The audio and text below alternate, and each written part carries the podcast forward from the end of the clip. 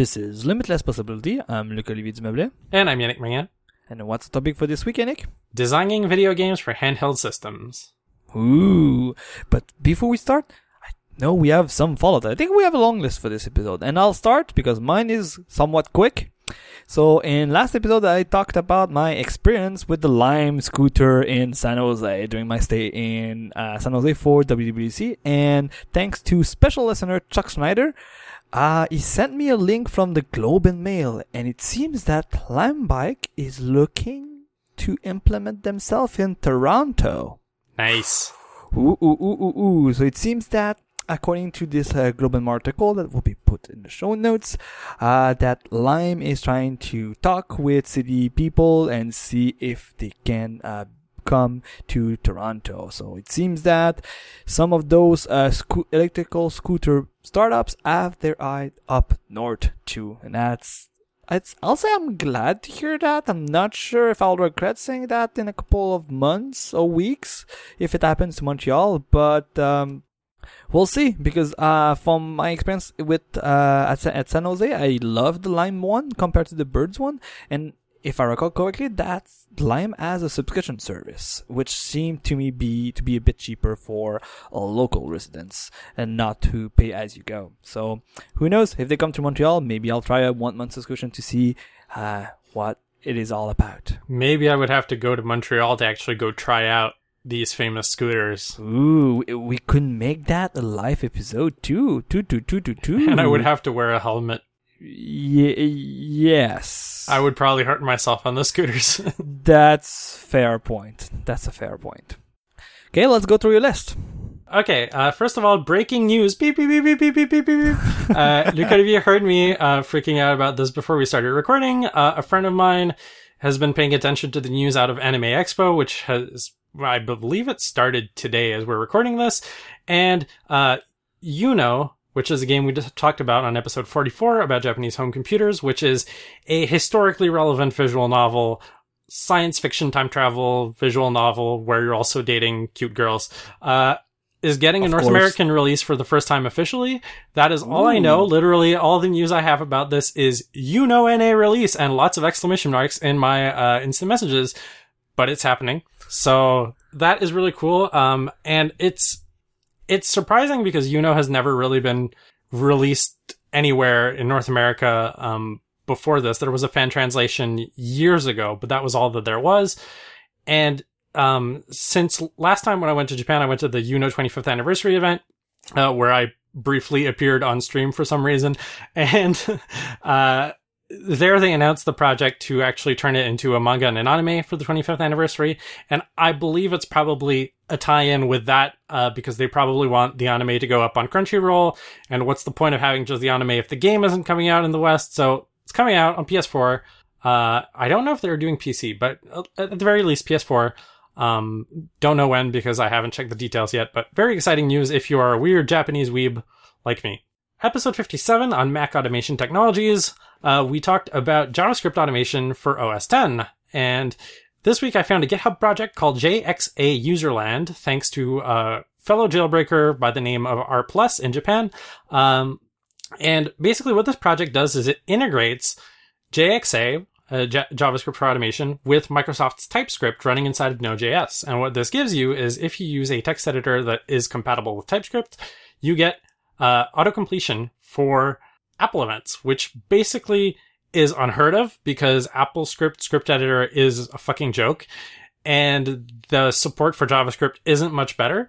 Uh, the closest thing you can get to this is to export Objective-C headers from your application and automate it with Scripting Bridge, which is a lot of trouble to actually automate stuff just to have code completion. This is far more pragmatic. So if you're interested in automating OS 10 stuff, or I guess Mac OS stuff, uh, using JavaScript and want to do so with uh, types and auto completion, then go check out JXA Userland on GitHub. Next up, on episode 66 about WWDC 2017, yes, 2017, not 2018, we're doing a retro episode today.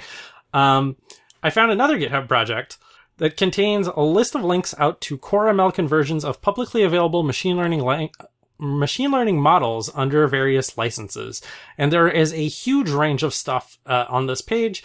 Uh, I found one that might interest you, which is a car brand and model recognition engine from photos that you can take, which is really cool. And of course, if you're a weeb like me, uh, you just want to upscale illustrations of anime girls. Uh, so why not do so with a conversion of waifu2x uh, for CoreML, which lets you upscale anime illustrations in a much higher quality because it is tailor made to upscale anime girls. Um, so cool stuff. Uh, in fact, like this is a bonus tip. There is this page on GitHub, which is just called awesome and it links to a bunch of other projects whose names start with awesome and they are just big collections of links and GitHub projects to various resources for developing with basically any technology that exists. So if you are interested in learning a new technology and you don't know where to start, go check the awesome page on GitHub and you can probably find a very good guide or at least links to other guides uh, that can help you get started. Unfortunately, there wasn't an Alexa page. I looked. So, but cool stuff happening there. And last but not least, on episode 89 about micro.blog, we talked a little bit about Sunlit, which was a photo blogging tool for app.net, which later got converted into a photo blogging tool for micro.blog. Um, last week, Manton Reece posted a preview of what is coming in Sunlit 2.2. And surprise, surprise, the first tab of the application is becoming an Instagram-like feed of the people you follow on micro.blog, except they're in reverse chronological order. So that's cool. It comes just in time for my trip to Japan. Hint, hint, wink, wink, which you can go follow my photos at micro.blog slash sakurina. I'm pointing down like I'm doing a YouTube video, but I don't know why I'm pointing down because there's no description Yeah, down there. the- the- and also people don't see you pointing down. Now they just too. heard you pointing down, I guess. But you can hear the nice wind of my fingers pointing down to the description that doesn't exist, down to the show notes. Uh, and uh, I, I was particularly concerned because I'm going to have a data cap on my Japan trip uh, that it would do like Instagram and load every single image in the background for fun and eat your data plan. Instead, it doesn't do that. It lazy loads the image. Uh, I asked the developer directly, which is fun when you can do that, unlike Instagram where you can ask things into the void and no one ever answers you. Um, so very excited about Sunlit 2.2. I hope it comes out like in the next week because I'm leaving next weekend. And that is all for my follow up. ooh, I guess now we will be talking about designing an L game. Yep. And first I want to talk a little bit about why this topic. Yeah, that that, that I- I know you were like hyping this topic uh, to me, and it seems super interesting, but I didn't get to why, and you kind of waved around my question about asking why that topic just now. But Okay, so handheld systems have promised for the last 15 years that they would be at parity with console games. And you might think, really? 15 years? But the PSP was announced 15 years ago. It doesn't seem that long ago, but it's 15 years ago. So when the PSP was introduced in 20, uh, 2003, Sony claimed that the same software authoring tools could be used on the PS2 and on the PSP to make the same game on both systems. In practice, we never actually saw any direct ports from the PS2. Like, yeah, I don't think it happened once. I think EA appeared in a video once and said, we might be using this to port Madden one day, and then they never released Madden on the PSP. So, what happened there, we will never know.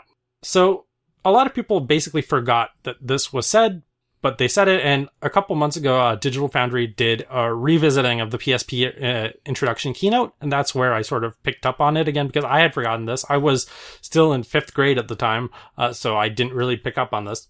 When the PS Vita was introduced in 2011, Sony yet again claimed that this time the same software authoring tools used for PS3 development this time could be used to cross develop for the Vita. Now, there were quite a few lower budget and or indie games with releases on both systems, but the only big budget game I can recall actually using the cross development support in the PS3 uh, development tools was the Metal Gear Solid HD collection.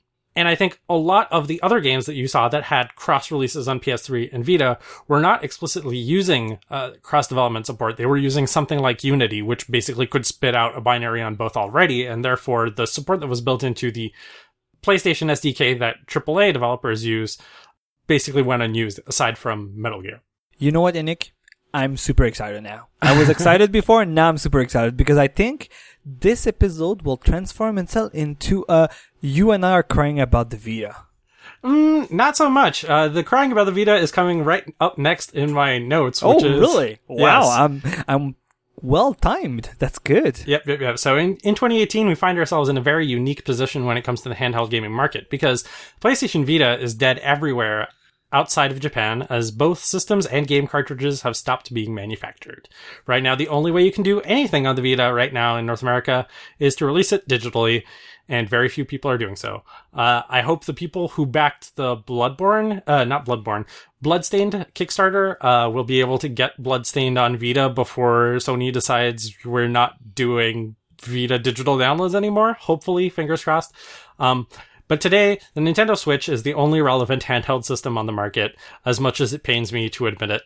Um, and the Nintendo Switch is uniquely positioned as a hybrid between a traditional home system and a handheld system with no distinction between titles played in one environment or the other. Furthermore, as the handheld market shrinks, many games that have traditionally been released on handhelds are being released on home consoles with changes to make them a better fit for playing at home. But besides obvious constraints like screen size, that does imply that there are different design constraints in place when choosing between a handheld system and a home system. And in this episode, we'll be talking about what those design constraints are and whether or not it's possible to design a game that feels at home in both environments, or if the promise of the PSP, the Vita, and the Nintendo Switch ultimately leads to worse games. Uh, and also, uh, another thing that we're going to briefly explore is whether cultural differences in play patterns are likely to impact how this strategy is perceived in the West versus in Japan. Spoilers, yes, of course. we wouldn't do, you wouldn't do the comparison if it were the same, right? Uh, right. So this entire episode revolves around this theory that I came up with uh, while I was taking a walk a couple of months ago. It's, I call it the focus level theory. Basically, I'm going to give you five different focus levels in quotes which are different situations in which you could be playing video games. So level five is total immersion. Think of a weekend night at home by yourself where no one will criticize you for playing the same game for six hours straight. Spoiler, I don't have an internet connection in my apartment right now. This has been me all week long. I've been playing Dragon Ball FighterZ all week long, all night long. But yeah. Level four, Reasonable possibility of interruption. Did you order a pizza you're waiting for? Can your partner come up and interrupt you while you're playing? This is level four. You're not fully immersed, but you're mostly immersed. Level three is where st- stuff starts being a little bit more interesting. Let's say you're in transit with a known destination. There are environmental distractions from being in a public space. There's a destination and you know roughly how far away it is, but it's not far enough for you to it's far enough for you to not worry about focusing on your game uh, more heavily for a given period of time. Then you've got level two, which let's say you're in transit, but your destination is imminent. You, there's much more of a need to pay attention to what's going on around you, and you're rapidly approaching the destination. You don't want to overshoot it, miss a transfer.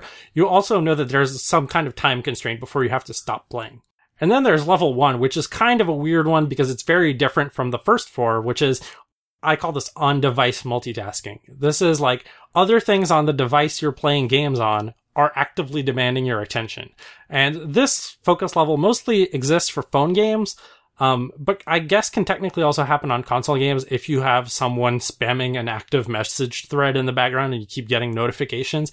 It's basically like this is the distracted by notifications focus level on whatever system that is. And really what it boils down to is that each environment, whether it's console, PC, handheld game, mobile game, there's a sweet spot where you want to be aiming your game to be playable at. Console and PC games really want to have most of their in-game activities tailored to level 4 and level 5. Um, a lot of online games these days practically require level 5 focus because there's no means to pause a game when it's in progress or exit a game gracefully without the risk of penalties on your account. Yeah, I would say that most online games these days are level five because they like they know people abuse that in previous games where they would just like quit the game or exit to just to keep their ratio up and reaching keeping a golden ratio, I would say. And now they just like if you disconnect by accident in the meantime, uh, in the meantime, it, it, will like the game will yell, nearly yell at you when you come back. I think Splatoon is a good example of that. Is when you get disconnected, they're like, nope, nope, nope, nope, nope, that's bad. You shouldn't do that. If you st- if you do that too much, uh, we'll kick you out. I'm like, Wi-Fi just cut. That happens. It's on the Switch. So that that was a bit like I understand why you do so, but at the same time, like it's a bit extreme for the first few time it happens. I would say. Yeah, and I think this is something that parents have to get used to to a certain degree because like we all know like parents are going to call over their kid and say stop playing come eat dinner. And if you're in the middle of a 15 to 30 minute ranked game in multiplayer you can get banned from the game if you actually quit the game too often. And if you get banned from the game like the $80 you spent on the game is basically burnt like, of course, there might be single player, but if you're primarily buying a game for multiplayer, like, you just lit up $80 on fire. That's if you haven't spent any money on microtransactions on top of that, right? And trying to make parents understand this thing that they think is just a game can actually end up in getting banned permanently from this game is a weird thing that they didn't really have to deal with back in our day when we were young and all games could be paused because there was only local multiplayer, basically. Okay, next up, phone games should practically assume that they're going to be getting level 1 focus because let's admit it, nobody enters Do Not Disturb as they start playing games on their phone. Actually, I'm going to say there's an exception to nobody. I do this, but nobody else does this.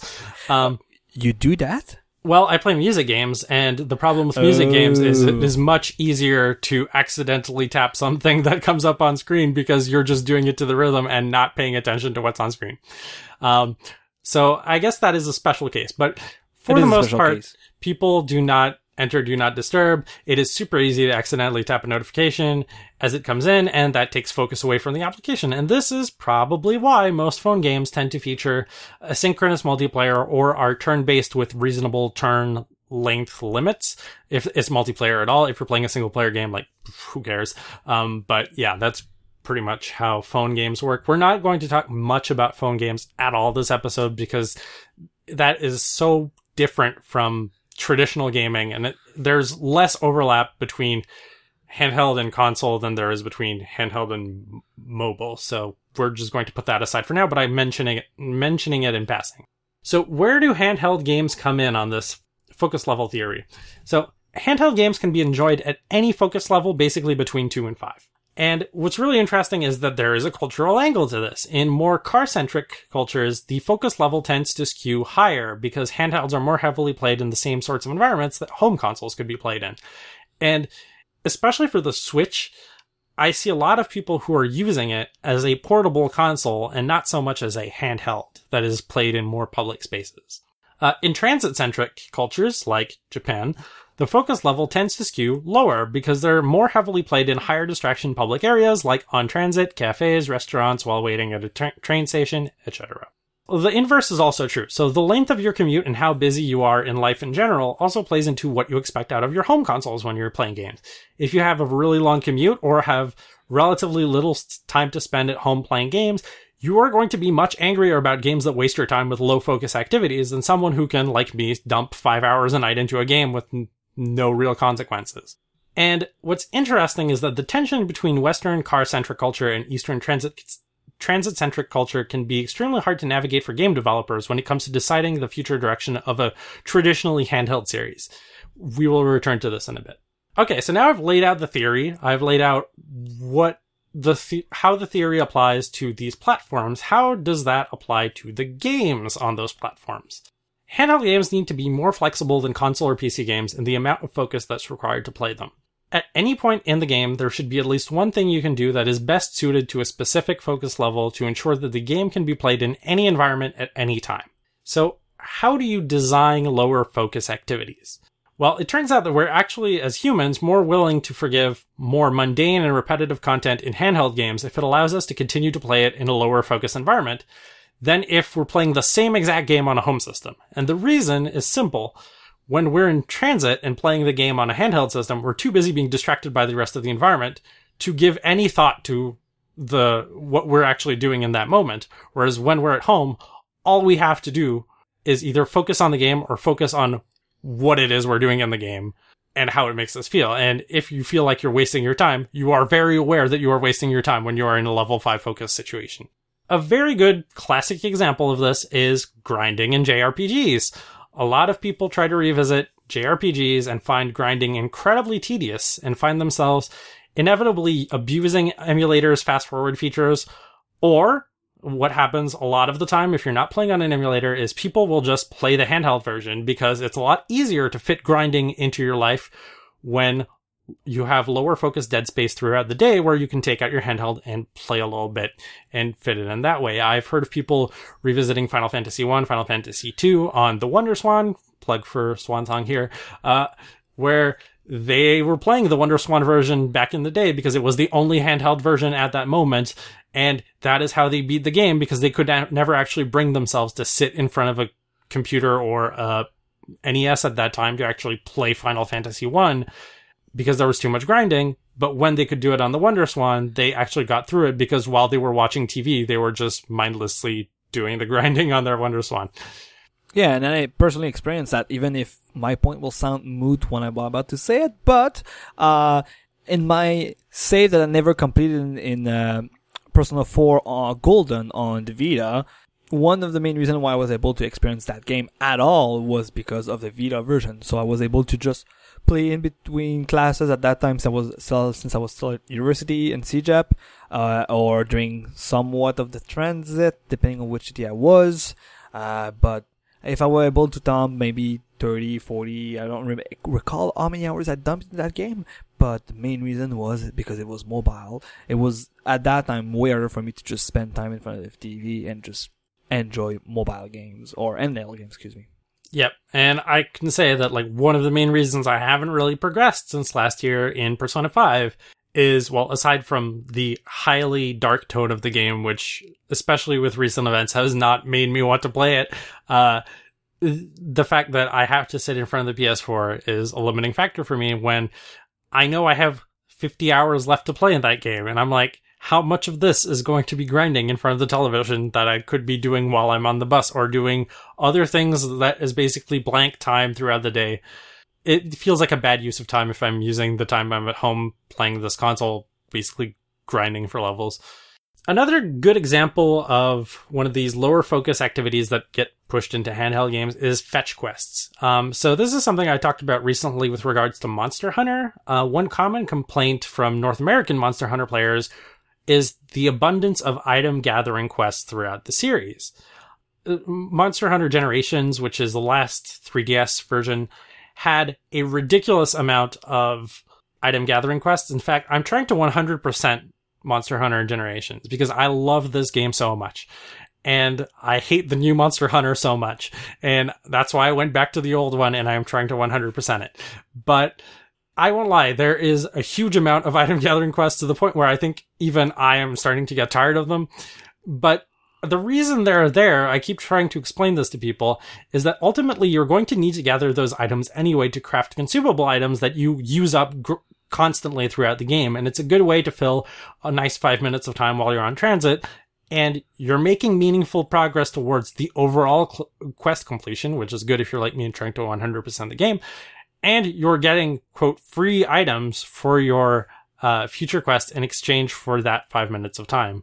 Uh, and yes, if you're sitting at home in your chair and you're saying, wow, I have 35 fetch quests left to go in this game, you're like, I don't want to spend 35 times five minutes, uh, doing that when I could be doing actual fighting monsters and stuff that is more interesting.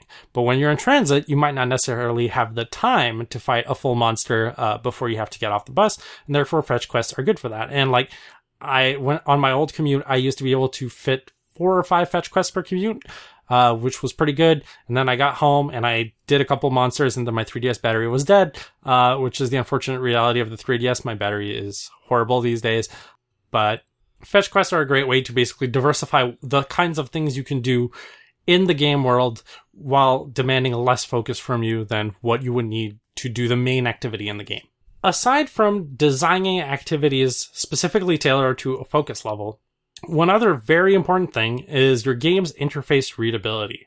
Uh, so I'm going to give two examples of this. The first is Fire Emblem. Fire Emblem, of course, we've talked about it numerous times on the show. It's a turn-based strategy game where units on the battlefield fall into different classes that each have different stats, such as how many tiles they can move around on the map at a, uh, per turn, uh, the range at which they can attack from, what kind of damage they deal.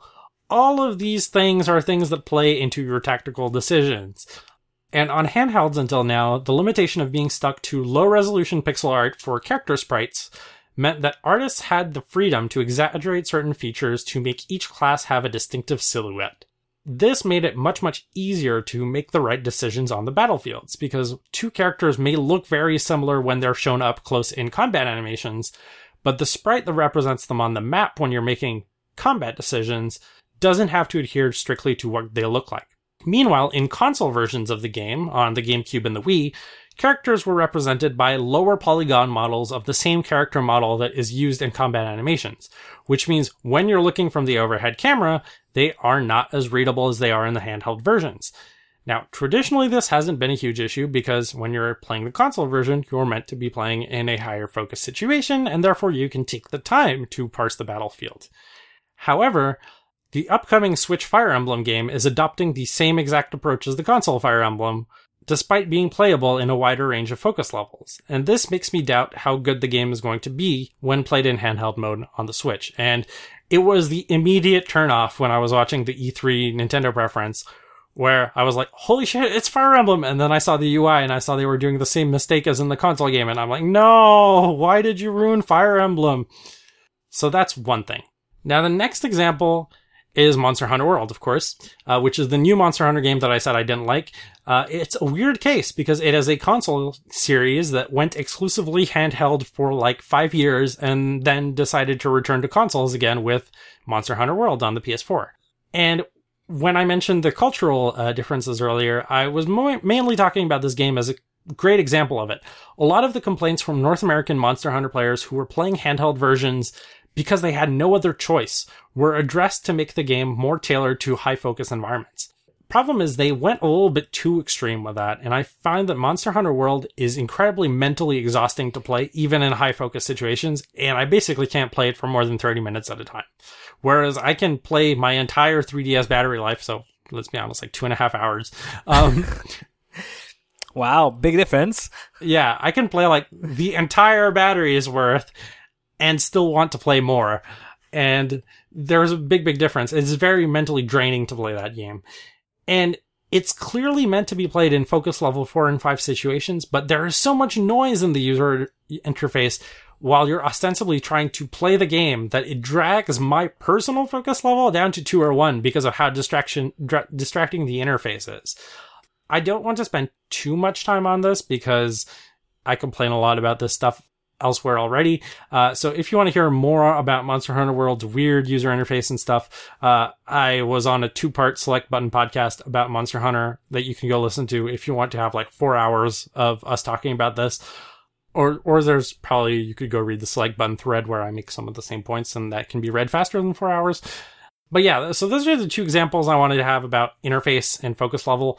Like, you really have to take into consideration your interface because a good interface can make a game that is normally higher focus playable at lower focus, but you can also really screw yourself in the opposite direction and make a game require too much focus that even focus level 5 can't give you. Uh, for more about how interface design can make your games more playable at lower focus levels, go read Building Games That Can Be Understood at a Glance by Zach Gage, which is a very popular iOS game developer. You've probably played one of his games already. Uh, he did really bad chess, which is one of my favorites. Interestingly enough, the URL slug for uh, this presentation is designing for subway legibility, which basically just adds onto the pile of stuff that I said that this is imperative for games that are played in portable environments. You want your games to be legible in all situations. So we will end this episode with my plea to game developers, and then I'll open it up for general discussion because I know we're short this episode. If your game is targeting the Nintendo Switch, please try to design for handheld first when designing your game, as that makes you more flexible from the start than if you're designing a game for console first and then trying to fit it for handheld. By that I mean, have things that are spread across the entire focus level spectrum instead of focusing all of your activities into a narrow slice of that spectrum. If you want to offer a critical path through your game that is generally demanding a higher focus level, be sure to offer side content at a wider range of focus levels, as long as the focus level of your critical path ramps up throughout the game instead of forcing your users to be at focus level 5 every time they want to progress the main storyline, basically. Um, Players might not necessarily understand why they do so, but they will naturally gravitate toward whatever activity is appropriate for the focus level they find themselves in. And in fact, this entire theory of focus levels came out of me trying to understand why I play certain types of levels in certain locations over others. And this is sort of the justification I have come up with. I do want to say that Nintendo has been doing generally a good job on this front, and you might not have even noticed it because Zelda and Mario's focus on world exploration on the Switch is not an accident. Exploration is great because it means it can happen at your own pace. There typically isn't an imminent threat while doing so, and it's perfect for lower focus situations. Collectathons, such as Mario, uh, I was going to say Mario Ultimate, but that's not it. Mario Odyssey, uh, you can collect all the moons. It gives you the satisfaction of progressing towards a goal, which is literally just a number going up. But the challenge is generally getting to the collectible itself through inter- interesting level traversal techniques or whatever. And it generally doesn't put you in any kind of time pressure or does so very, in very limited ways. Um, I don't know about Mario Odyssey specifically because I haven't seen much of it, but like in Super Mario 3D Land and 3D World, there are like the red coins or the blue coins that you have to collect them all in a certain given amount of time and that makes the collectible show up. You have like 15 seconds to get them all. Um, so you have very limited cases where that kind of time pressure is there, but in general, it's just here is this orb in the distance, get to the orb. And how you get there is up to you. It's funny that you mentioned Odyssey. If you recall my episode about my review of it, uh, one of the, fir- one of the main complaints I had against the game was that the storyline that lets you progress and does the main goal is really to collect the moons, right? But to f- keep up with the story, it ends up quickly in the number of moons you need to gather to be 100% compared to, I would say, like Mario, uh, Super Mario 64, where when you complete the story arc, you're like maybe, I think it's 85, 90% there to complete all of the stars. And then you just need to spend 10 more percent and then maybe not in time, but at least in number of stars to collect to be to the maximum compared to uh, Super Mario Odyssey. I don't recall the exact number. I think I mentioned it in my episode, but it felt to me it's at least like a third or like 40% there.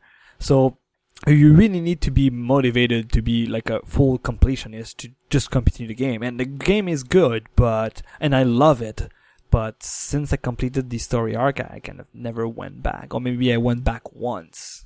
Mm.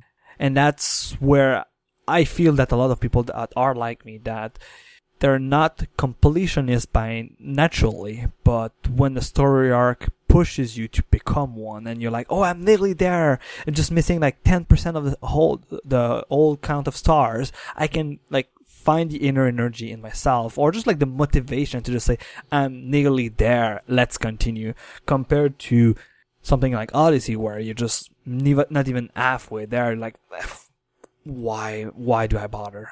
Yeah. And like in Odyssey, like, correct me if I'm wrong, but collecting moons per se doesn't make Mario any stronger. Like, it might True. unlock levels that give you certain power ups or something like that, but it doesn't like make Mario permanently stronger in any way, right? Right. And I just look at the number here from my notes and Odyssey, I had two numbers, either 999 or 880.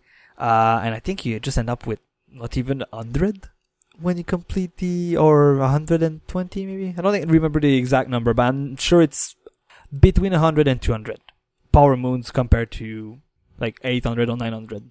Yeah, the reason I bring it up is to contrast it with Crackdown, which is one of my favorite Xbox 360 games, uh, which is basically a Grand Theft Auto style open world game on the 360, except you are this crazy, uh, I guess technically, well, I, I'm not going to say anything because I think it's a spoiler, but, uh, uh, you are this dude who walks around and the collectible in the game is called the agility orb. And when you get agility orbs, you jump higher. And at a certain point, you start jumping comically high. And then you're like, I have to get 100% just to see how stupidly high this guy can jump when you get all of them. And I think like even once you get the last one, you, you get like an added bonus to the jump because you got all of them and it's just ridiculously stupid. Um, but like at least then you feel like there's something to chase after by getting all of the collectibles. Like this game is in on the joke, and I have to go to the conclusion of the joke with the game by collecting all of these things. Whereas there isn't really necessarily a payoff in Mario or in Zelda to collecting all of these things. It's really just, well, I did it. Congratulations, me. I have the biggest number. However, this realization that exploration is a good fit for lower focus activities and uh, handheld games just makes me even more excited for Metroid Prime 4 because Metroid Prime was an extremely exploration focused first person shooter, which made it very different from other stuff that came, out. In fact, Nintendo, when it was released, was very careful never to call it a first person shooter. They were always calling it first person adventure. And if Metroid Prime 4 lives up to expectations, which let's be honest, it probably won't, so whatever, let me dream. But Metroid Prime 4 could be a fantastic Switch game if they just get it right. Whoa, whoa, whoa. Do I hear what I just heard? Are you saying that it would be a good reason to buy a Switch? No, I just said it would be a good Switch game. I also think that this summer is going to be the moment where people realize that they have been saying all of this time, I want to play Dark Souls on a handheld. I want to play Dark Souls on a handheld. And they're going to realize you don't fucking want to play Dark Souls on a handheld because it requires way too much focus and you are going to die even more than you did before when you were playing on PC or console when you're playing on a handheld surrounded by like a bunch of kids who are crying. So have fun, Switch owners. Go buy Dark Souls Remastered this summer and tell me how much you love it. But joking aside, like uh, I do want to know like what you think about my theory in general, and if you think it stands up, if you think I'm being too negative on the Switch, whatever. Uh, because that's all I have for this episode. Uh, like with everything with you, uh, it's a bit of both. So, uh, what I would say is, I think you're alright, but also a bit too negative on the Switch. And you know what? I'll use two examples, and they are from friend of the show, Digital Foundry. Oh my god, I had only Oh, DF wow. in my head. I, I was all worked up. Like, who's he going to name? I know, I know. I, I- the problem is I only had DF, and I was like, it's not daring for all I want to say, but uh, Digital Foundry. And recently, I think it's last week, they had two videos that was really nice that were about Switch games. Do you recall what they were? I was too busy moving, so no. Okay, that's okay. Uh, the first one was about Captain Toad coming to the Switch And 3DS, which is the version I'm buying. and 3DS. That's true. Which that the it is the one I don't understand, but that's okay. There was two, two other videos that were uh, recently on Digital Foundry that was on that topic of bringing Wii U games to the Switch. Uh, so how does Nintendo brings bring this two screen experience of the Switch of the Wii U to the Switch? And Captain Toad is really interesting because it assumes that you can see the Wii U board and the screen at the same time, and you can uh, draw on one of those screens. And uh, part of the review from Digital Foundry, they're saying that uh, the way you handle that in dock mode is not ideal because it use the it uses the accelerometer of any Switch remote or Switch controller uh, to just have a pointer on the screen. So here's is really my opinion, not opinion, but one argument that says like you need people always think about the NL experience, which is the part I agree with you, especially about the Switch. The part where I don't really agree with you about that, and I think I know it's a lot about your negativity about the Switch, is Wolfenstein is coming to the Switch. I'm sure you've seen that. Yes, I Yes. don't see how this is relevant. I, I, it might not be relevant, but it is relevant to me. So, uh, sadly, I won't play it on the Switch because these games are on deal right now on the PS Store. Yeah, I cost you a lot of money this week.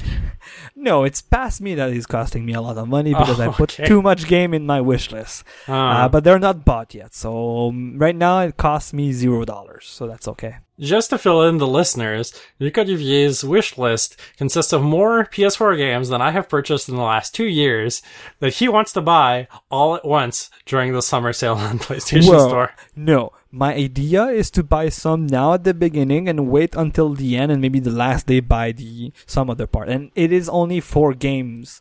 But Yannick is right. I had a wish list of nine games. Oh, oh, let's put it to six, uh, to seven, eight, because I'm there's two that I'm unsure about them. But out of those nine games, there are six games at on discount at 60% off because of PSN Plus. So, and because of the deal, it's, so right now the deal is 50% and then blah, blah, blah. So go, all of this is to say go on the PSN store. Go. Uh, after this episode though. Hmm. But- I, I went to the PSN store and then I looked at my free hard drive space and I was, all of these games on my hard drive are games I haven't beaten yet. Maybe I should beat a few of them before I buy more. Okay, n- n- uh, let's close this tangent here. you, I do agree with you, but there's a lot of games I want to play that aren't there, and you're happy because I'm reminded of stuff I will buy this year that I could do on a future episode, but that's some spoilery stuff. Mhm. But my point about Wolfenstein 2 on the Switch is the Switch demonstrate that more powerful and or a kind of a first uh, I don't know how to put it, but the, uh, like a, a, console that comes out of a, the com- the main console from a manufacturer of video games that is end focus has some leeway here in North America compared to what others were thinking in the past. Yes, there's downsides, and the main ones are performance, uh, quality of graphics. That's the main two ones.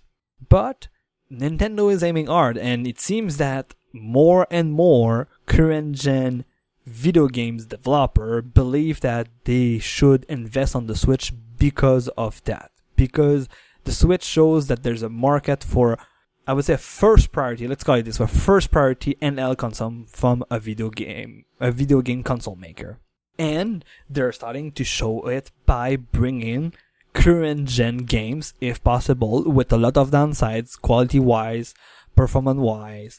Uh, if we take the example of Wolfenstein 2, the quality is not perfect, especially because it's kind of a, even if it's a like first person shooter, the quality of the like the faces of the characters, it's, it's a well made game for that, and um, it runs at 60 FPS on the best consoles out there on the PC.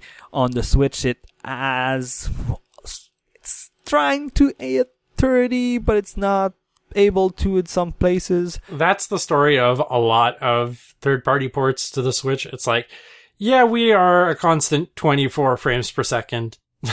True. But what I've started to realize is, okay, peop- I would say people don't care.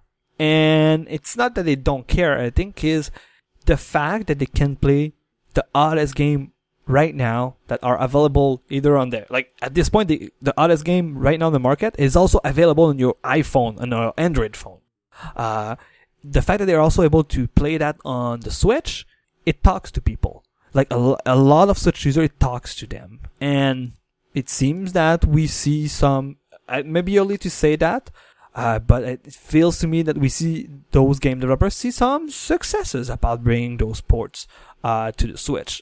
And that is a major win for Nintendo compared to their other consoles, but also compared to the others, their competition and their strategy, which is right now focusing on the home console market, which, like you've said in, pre- in a lot of previous episodes about our discussion about video games, the home console market is more North American focus, or at least Western focus.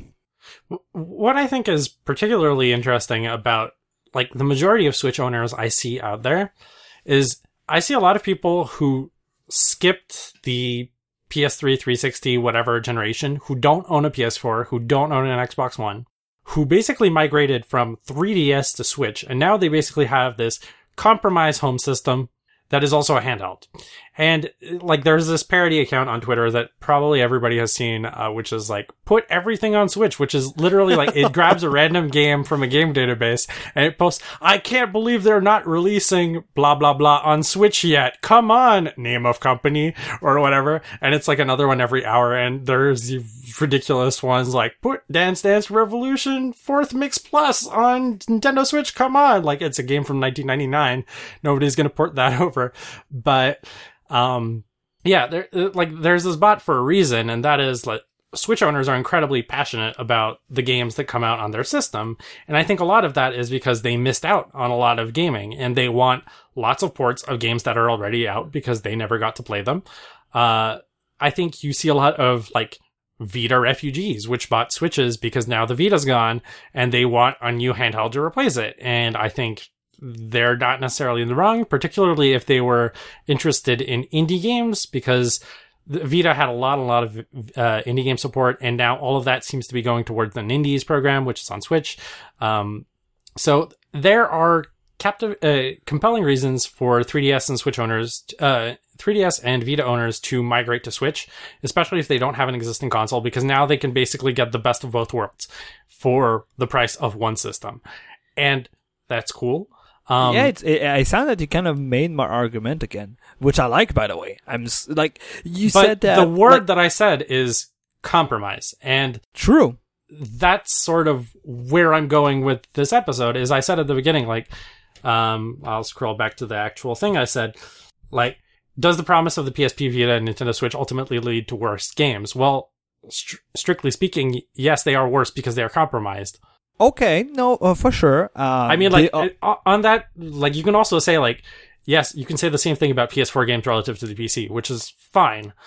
People can make their decisions as to whether or not they're willing to accept the compromises. But I think, like, putting aside the questions of graphics and performance, which personally, like, that compromise is more of a problem to me than anything else on the Switch because I feel like I own a PS4. I can get better versions of all of these games on PS4 already. And this is too big for me to consider to be an actual handheld. So it would still just be a home console for me anyway. Like I, I don't really see the Switch as a handheld because it's too big. Um, so eh, eh, that's more of a hardware design issue. yeah, because uh, if you compare it to an iPad, it's just a thicker iPad that is Yeah, but I less wide. Don't bring my iPad with me either. Uh, that that uh, but you know what? And I think nowadays, and I think we're we're going back to one of our previous discussion about bigger phones.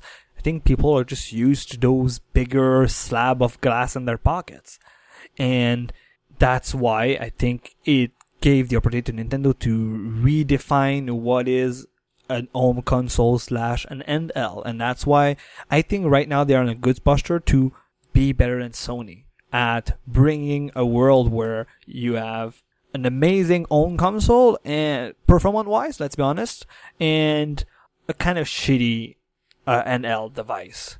Uh, I know PSP is loved by a lot of people. I'm not saying it's bad, but if you compare it with the hardware, and then if you were to put that on a scale where you have the PSP on the left and the PS4 Pro on the right, I still tend to think that the Switch is completely in the middle. It's not too much on the left, not too much on the right. It's a set of compromises to meet the right ones to go into that vision where you have the games where you play at home they're a bit more performant because the switch can get more power out of itself when it's on the dock and on uh, power all the time and when it's it's in your hand and the battery power uh, we all know with all of our phones that battery these days uh, they're at the, at the limit of the technology and they just like work with that compromise um, so if the time you want to have better performance and enjoy the true maybe true vision of that game at maximum performance, you play it on dock. But you have the opportunity to just slide it out, no reboot, no nothing. You just slide it out of the dock and then you go on with life. And that's to me is it is talking a bit to me, but I think to a lot of people it's talking even more to them. And I see I think that's why it's making it so successful and that's why also it makes me cry about all of the money I spent on my Vita thinking that the Vita would be that because hardware wise I think the Vita was a great side it was great uh, it was on a great trajectory to do that but sadly failed miserably Well, Sony pulled support for its own software on the Vita before people even really bought into the Vita, which is what's sad about it. Like they made one game, really, Gravity Daze, uh, or Gravity Rush, it was called in North America, which was an amazing game that no one bought because nobody knew the IP and it was on Vita too early. And then they made the sequel on PS4 and they said, no, we're done with Vita. And they never actually really gave it a chance with first party titles and all that stuff. But uh, ignoring all of what we were just talking about, no but about, no like- you- you're, you're making a good point here is with the Vita Sony gave up early and Nintendo can't give up now because it's their only console. they can't give up now, but if you see when they started with the success of the Wii, then tried to bring that bridge with the Wii U, and then failed miserably with the Wii U, and then went back to the drawing board and decided uh, came up with Switch.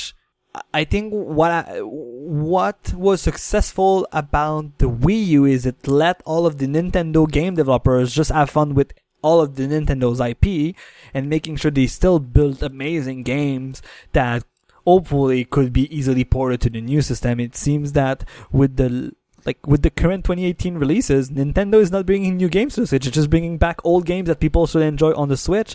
And because the Switch is kind of the culmination of their like perfect console, let's put it this way, that's why they bring all of those games. And those games has been designed thinking that a replacement to the Wii U was also coming. That's kind of the vibe I get these days about the Switch. First of all, if I was a Wii U owner who bought a Switch and then they spent all 2018 re-releasing games I already own on the Wii U, I would be pretty pissed because I want new shit. Like, uh, there's a lot of games True. in there that I that are sort of evergreen, like uh, melee, uh, not melee, shit. Don't don't at me, bros. Uh, Super Smash Ultimate. Sorry. Um, Wow, what a lapsus. Oh my god, I'm gonna get so much hate mail. Uh, Smash Ultimate, which is absolutely in no way related to Melee at all and is a shit game. Uh, no, is not a shit game, but it's, it's pretty good. Um, like Smash Ultimate, like, that's understandable. Like everybody wants Smash on whatever Nintendo console is available because, like, no one is going to say no to playing Smash, basically. um, but I, I think there's only Mario Maker that's left in sort of the Oh, man. evergreen games that need to come out on Switch. Like It needs to come out on Switch. that Switch. shit came out on 3DS for, and it's like a crazy, horrible version of it on 3DS, and they need to make like a real Switch version. Like that might even be more compelling than anything else that they could they could release on Switch to make get me to buy one. Um, yeah, I'm eager to see your quick review of Captain Toad on the 3DS because uh, what was the? Oh yes, uh, the I will. What's the fighting games with the fighter game with Zelda with the Link and everything? With the- Hyrule Warriors. It's not a fighting game, but I know what you mean. yes, I know. I know it wasn't a fighting game, but it's exactly. It's a game What where you the fight, but it's not a fighting game. What's the genre of that type of game then? Warriors, Dynasty Warriors games. Thank you. That type of game.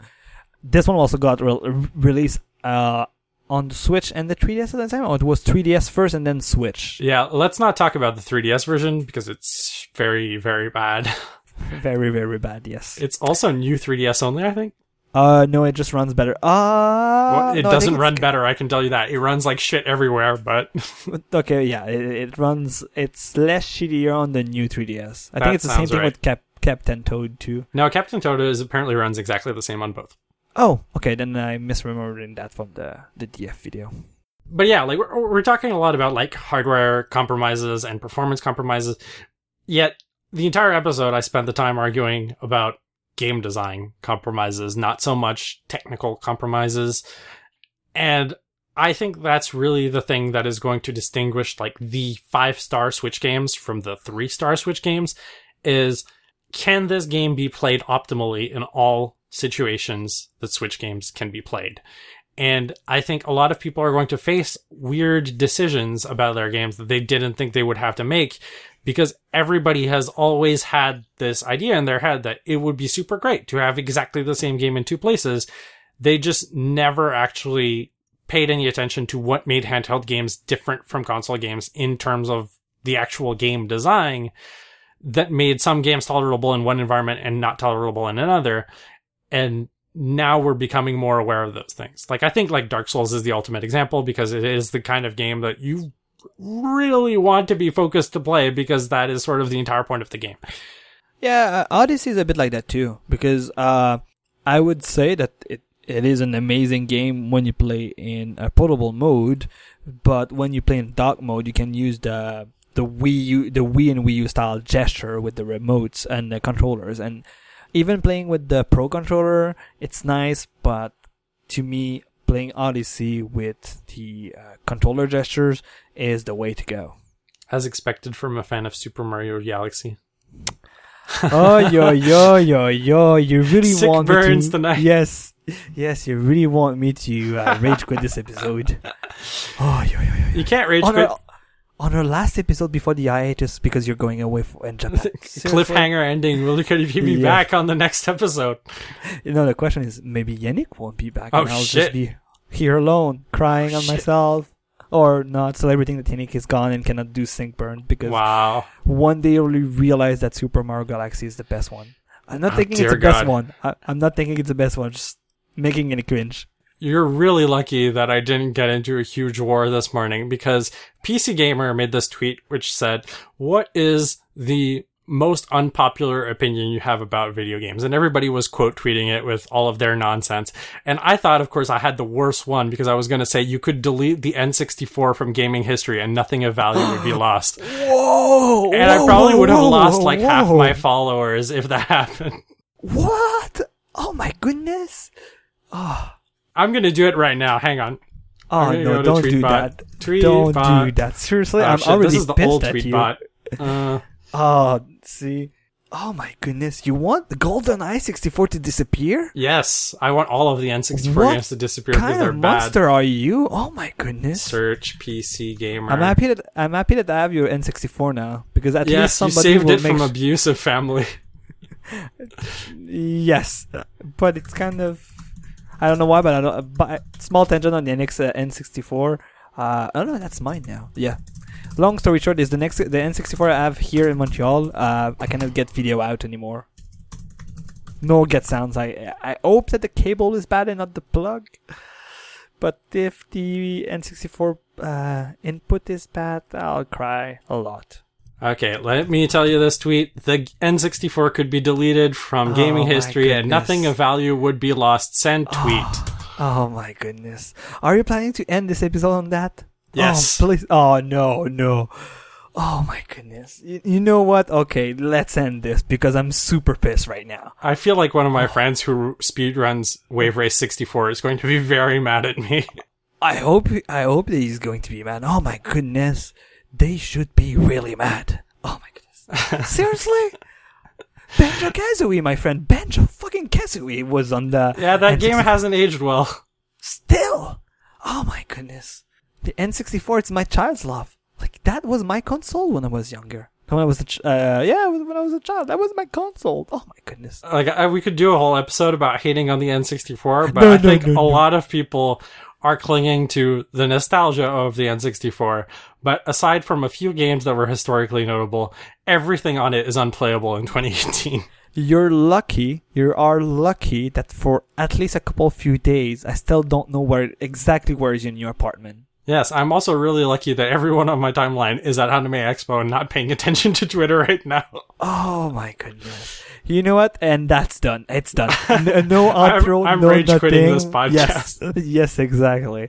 So if you want to send a shit ton of rage tweets to Yannick, or follow up, or eight mails, you should email Yannick.